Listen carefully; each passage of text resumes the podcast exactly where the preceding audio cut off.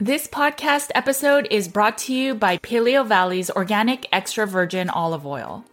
Now, we all know that many olive oils are cut with seed oils or that they are rancid, and so it's not always easiest to find a quality and properly sourced olive oil. Yes, in case you didn't know, many store bought olive oils are diluted or blended, compromising both taste and quality, and may even cause rancidity. I'm really glad that Paleo Valley's extra virgin olive oil remains pure and unadulterated, sourced from a single organic valley in Greece.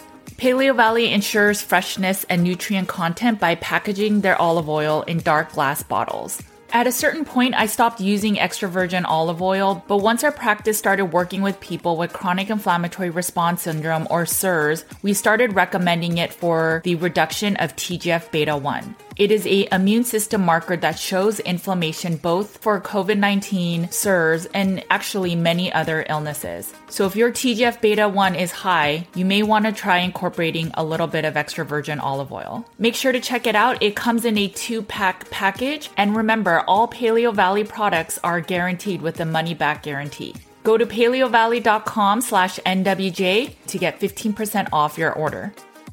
Thanks for supporting companies that support this podcast. Hey guys, it's Judy from Nutrition with Judy.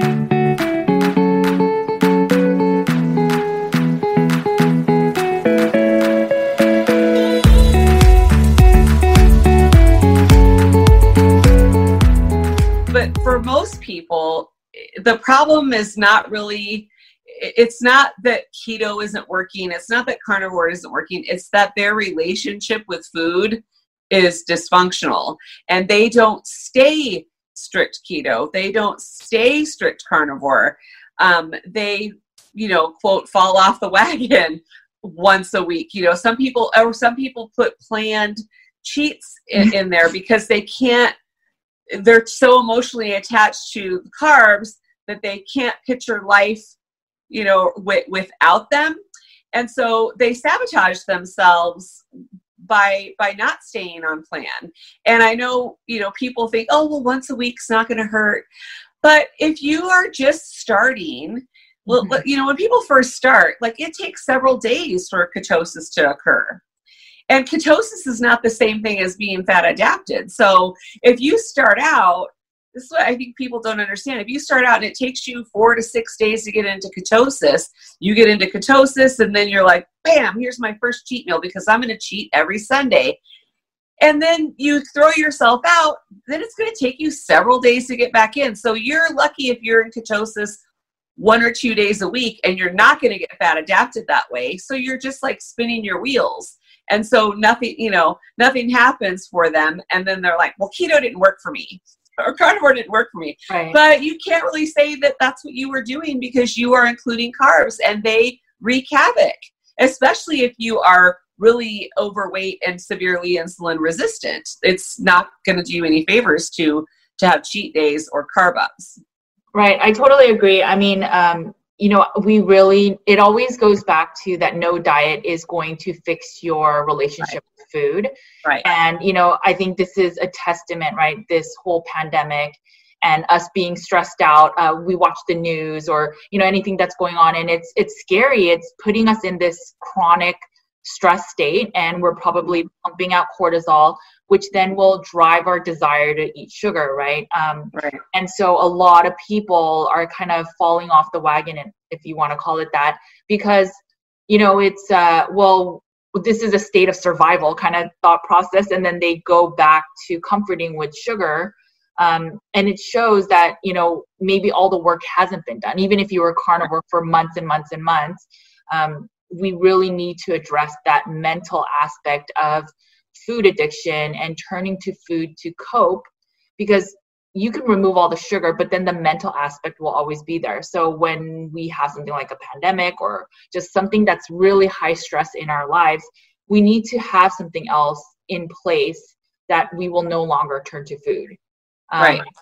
There's there seems to be this myth that I see it in this on social media all the time that you know all that all you have to do is cut the carbs out. If you go keto, or better yet, if you're carnivore, bam, no more cravings, and you're fixed but that is not true like i see people what i like when they post stuff I I would describe it as a bit like people are binging on meat.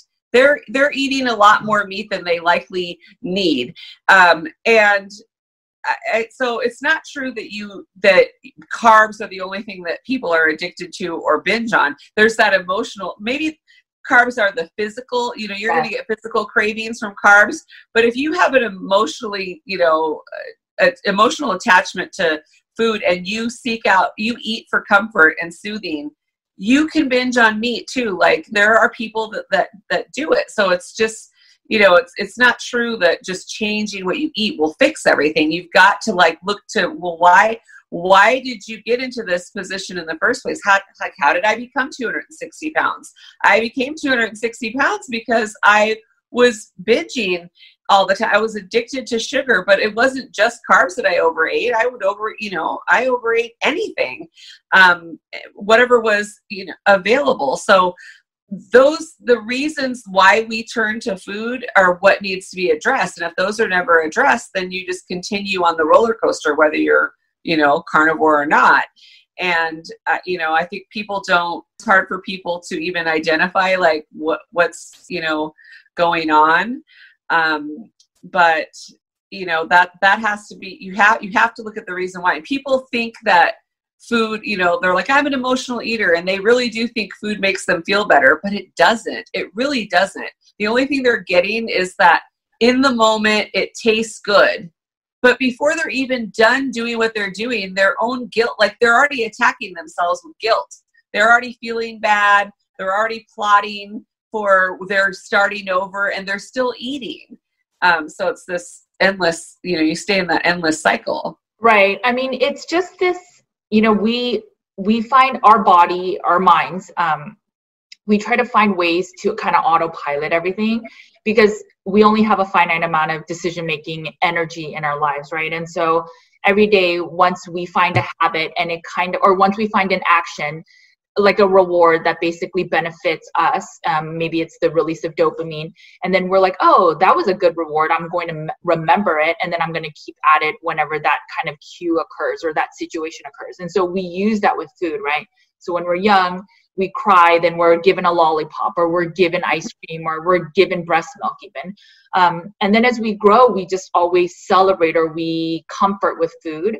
And so yes, we can kind of remove that food addiction in physically from sugar, but there's still the emotional side, which most people don't address because then what happens even if you're carnivore for a year and a stressful time hits what if your loved one dies right, right. what if something that is where it puts you in a highly emotional state and you're in the fight or flight mode, your mind will then autopilot to use whatever mechanism or habit that you use to comfort, and that'll end up being food.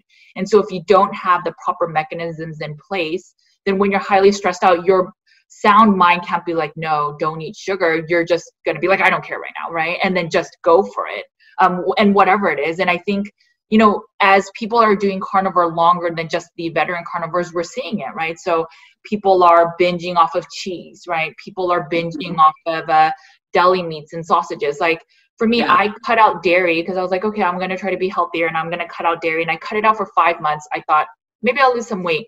But what I noticed is instead of snacking on the dairy, I started eating pork rinds uh, and other sausages and beef jerkies and deli meats. And and I didn't lose any weight because I replaced one junky kind of, you know, snacking, yeah. emotional eating for another. And then, um, but I've never removed all of that, right? Where it's only meals. Um, but I bet you I would do it even in that scenario, right? And maybe I'd eat more in one sitting. I don't know. But um, what I've, it's just time and time again, yes, you can remove the major culprits, but without changing the mental state and finding another kind of um, habit or action you could use when you're in these fight or flight states, you're going to always end up turning back to food because we need something to cope, but you have to figure out what that kind of thing will be. For you, like, what did you use?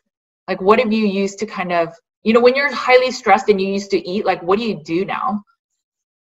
So, what I do now is different than like in the beginning but like i you know in the beginning there were certain things sacrifices i had to, to make. Like one of my you know when i work with clients we talk about you know danger zones tr- uh, uh, another thing to call people call them triggers like what are your triggers? What are your danger zones? For me one of my biggest danger zones was nighttime in front of the tv Oh, yeah. Um, that was everybody would go to bed, and it was time for me to like turn on the DVR, watch General Hospital, and catch up on like all my shows. Right, so that was my binge time. And in order for and, and like it was like that was the thing. Like every night, that was my routine. So when I started keto, and I would just sit down in front of the TV at night, it would like make me crazy. Like, you know, first I would like just like do keto snacks. But then I realized like this is not going to work. I can't be eating at 10, 11 o'clock at night. So I actually gave up TV for over two years. I oh, stopped oh, watching TV. I started reading instead because when I was, you know, I don't know, there was something different. Like I felt in front of the TV, I felt compelled to eat. Whereas when I'm reading a book, you know, food didn't occur to me. So I, I, you know, I did things like that. I gave up TV. I also would like play, you know, mental games with myself like the kitchen was closed. I would close down the kitchen at night and i had to like think of it like you know if i had a cra- let's say i had a, a craving for something at a, my favorite restaurant and i get in my car and i drive to the restaurant it's closed it's locked the lights are out. Obviously i'm not getting that thing right? So i just have to turn around and go back home. So i you know did this mental thing of okay well my kitchen is closed just like if a restaurant was closed i'm not getting in there. Even if there is something in there that i want i can't have it now. If i still want it tomorrow i can go in when the kitchen is open and get it. Um, i also would like you know i lived in you know everybody in my house is low carb now but six years ago they were not. And I would open my pantry and there'd be like six boxes of cereal and Pop Tarts and Oreos and like, you know, all the crap that we had in our house. And so I would have to mentally, you know, I'd open the pantry door and I'd have to mentally categorize everything. Okay, that food belongs to Brett and Nolan and Bradley. That's not Mary's food. So, like, I just made it so it wasn't even mine and it wasn't an, an option. Um, but those are just like temporary strategies. The, in the big picture, what we have to do is like, okay, why why do I want to eat that? And what is it I believe it's going to do for me? So if if I think you know, so like if I've had a stressful day and I think the food is gonna make me feel better, I have to like look at the reality of that. Okay, is eating the food gonna make my stressful day disappear? Does it make it so that it didn't happen? No. And when I eat the food, what's gonna happen in the aftermath? Well, I'm going to feel even more stressed because now I'm going to be pissed at myself that I went off plan again and I'm never going to lose the weight. I'm my blood sugar is never going to go down. I'm you know my health is not going to improve if if this is how I handle it. So if I'm stressed, what do I need? I food is not going to fix it. What is what can help my stress? Um, maybe calling a friend, maybe meditating or getting a massage or a pedicure, doing something where I get to relax. But food is not going to hand, fix my stress problem or if i'm um, say someone's lonely food isn't going to make you less lonely. It doesn't make you know it, it's not going to make you less lonely. If we're lonely what we need is connection with somebody. So that's the answer you know. Um, if we're tired oh i'm just too tired to like do anything. I'm just going to eat whatever. Well if we're tired food is not what we need. Food doesn't fix tiredness rest fix tiredness. So if we're tired, the answer is not to eat, it's to go get rest. So we just have to like learn to identify like what is the real problem. Um, you know, food is not the go-to. Food is not the answer for everything. There's only one problem that food fixes, and that's true hunger. Yes, that's so good. I think um, you know going to your TV thing. It makes a lot of sense, and it's so smart that you cut out TV because there's a thing of pairing so our minds are you know we connecting so like if you're used to working and then like snacking on something then when you start working you want that snack right it's kind of mm-hmm. like that pavlov's the bell and yeah. the dog um, um salad yeah. thing and so it makes sense that you just cut out the tv and if you cut out the tv then your chances of snacking diminish at least while you're kind of getting a stronger foothold on you know just removing your relationship with food and, and emotionally um, and then it makes sense what you're saying that you know initially you have these kind of stop breaks in place just while you're getting stronger and you know the longer you don't fall into a habit of you know using food as an emotional um, tool then the longer it it slowly will get easier. And so then you the longer process is really to start you know questioning why you're even turning to food right? So right. those are the smart things to do. And i think those are great tips to get us you know on the right path. It's just you know i i really think that people aren't putting enough effort into being more mindful about this food you know they're just right. a lot of times i get so many um comments about or just you know questions of oh i'm not addicted to food or i don't have that relationship with food like just tell me how to do the carnivore diet and it's uh-huh. like there's something there that you're wanting to eat carnivore right so right. maybe it's not a full blown out disordered eating but I think everyone has levels of you know using food as a coping mechanism.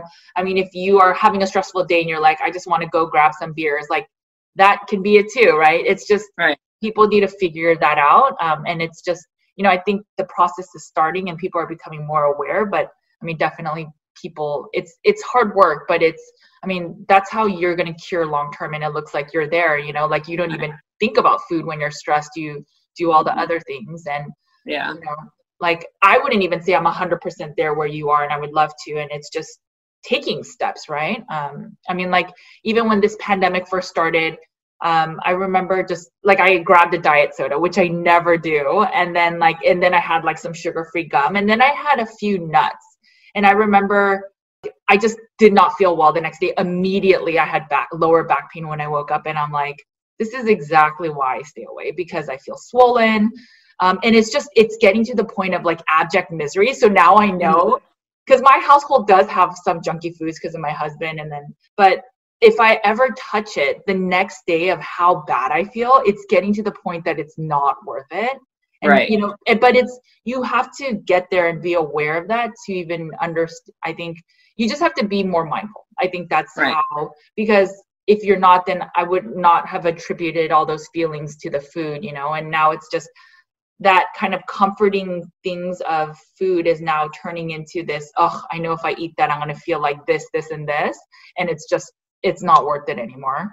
Yeah definitely not. Like i like having like the the free you know i call it food freedom and you know i like being food sober but we never arrive we don't get to this place of like like i don't do sobriety perfectly and my version of you know going off plan during this whole stay at home thing is I stopped doing the extended fasting. There was really no reason for me not to, but that because I'm not perfect, I mean, that's the thing that, you know, it, it wasn't like, you know, some people went off keto. Some people went off carnivore and went keto. Some people, you know, and my version is okay. I'm just going to do intermittent fasting instead of my extended fast. You know, like so, it's like always, you know, something. Um, you know I, but you know we don't no nobody like does it you know perfectly but i think that we all like have room for improvement. And as far as like and there's definitely a um a spectrum of eating disorder like some people are very mild and some people very severe. But i think even the general in, in general like the average thin person who is generally healthy has some level of dysfunction with food. And the biggest example that I can think of is that, you know, mo- most people don't really know what real hunger is. We only know what cravings are. And we don't know what real hunger is because society has trained us to eat by a clock. So most everybody like thinks of, you know, hunger in terms of breakfast, lunch, and dinner.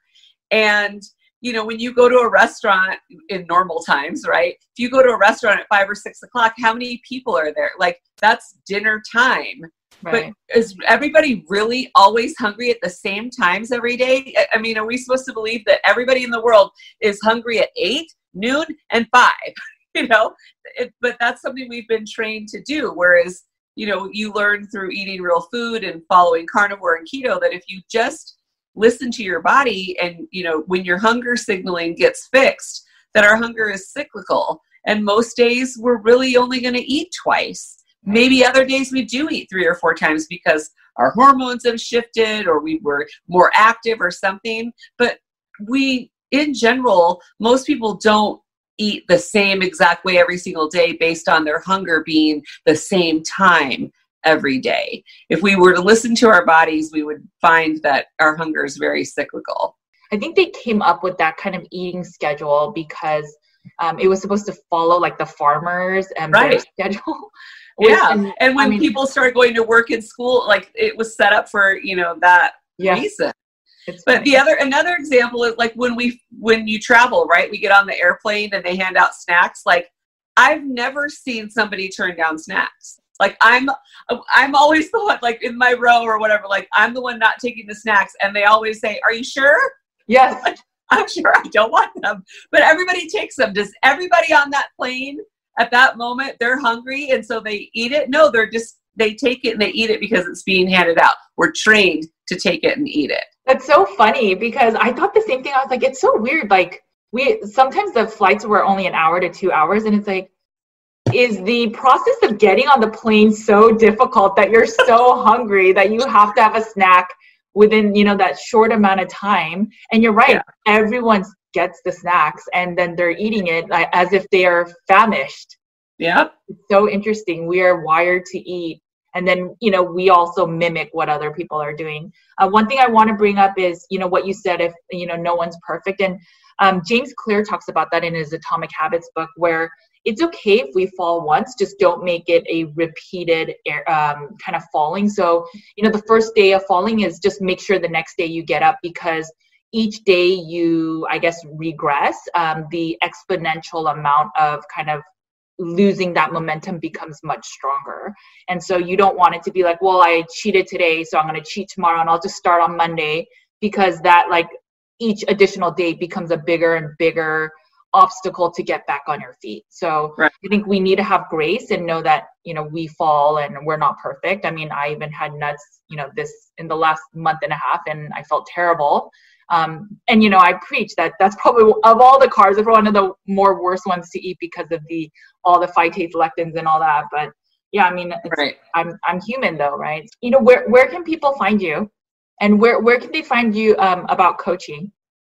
So the website is ketoevangelistcoaching.com. Um, and I do one-on-one coaching, and then also Coach Jessica and I do an eight-week food addiction and recovery group. Um, a new one starts like every four to five weeks. And then I can be found on Instagram and Facebook at Keto Mary 71. Okay, and I'll link to everything in the show notes. Well, thank you again for your time. You know, you're always so wonderful to have on. You always have so much good information, especially about, you know, just healing from our food addictions, which I think we all have it to some degree, right? It's yeah. no diet is going to heal that. And I think you're such a wealth of wisdom in terms of that. And you've walked that walk. So, well, thank you so much. Thanks for having me. Okay, I'll talk to you soon. Bye, Mary. Bye. All right, guys. I hope this video has helped you guys and just allowed you to know that sometimes we need to put in a little extra work and tweaking to find the right optimal diet for us.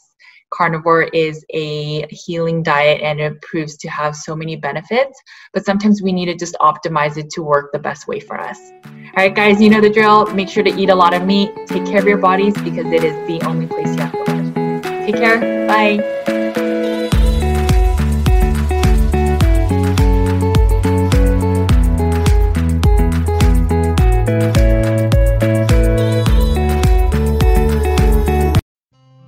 Thanks for listening to the Nutrition with Judy podcast. If you liked what you heard today, please make sure to leave a five star review on your favorite podcast app so more listeners like you can find the show. If you want more practitioner care and support, head over to nutritionwithjudy.com slash groups so you can get more real talk about carnivore, the environment, and root cause healing. You can also find my content on Nutrition with Judy's YouTube, Instagram, Facebook, and Twitter. Make sure to sign up for my weekly newsletter and learn more about in-depth articles with infographics at nutritionwithjudy.com slash articles. You can find my two books, Carnivore Cure and The Complete Carnivore Diet for Beginners, on carnivorecure.com and amazon.com. At the heart of Nutrition with Judy's practice, our mission lies with a deep, unwavering passion for service and community. We will continue to empower you to have the knowledge and tools to live a life nearly symptom free because we firmly believe in healing and wellness for all.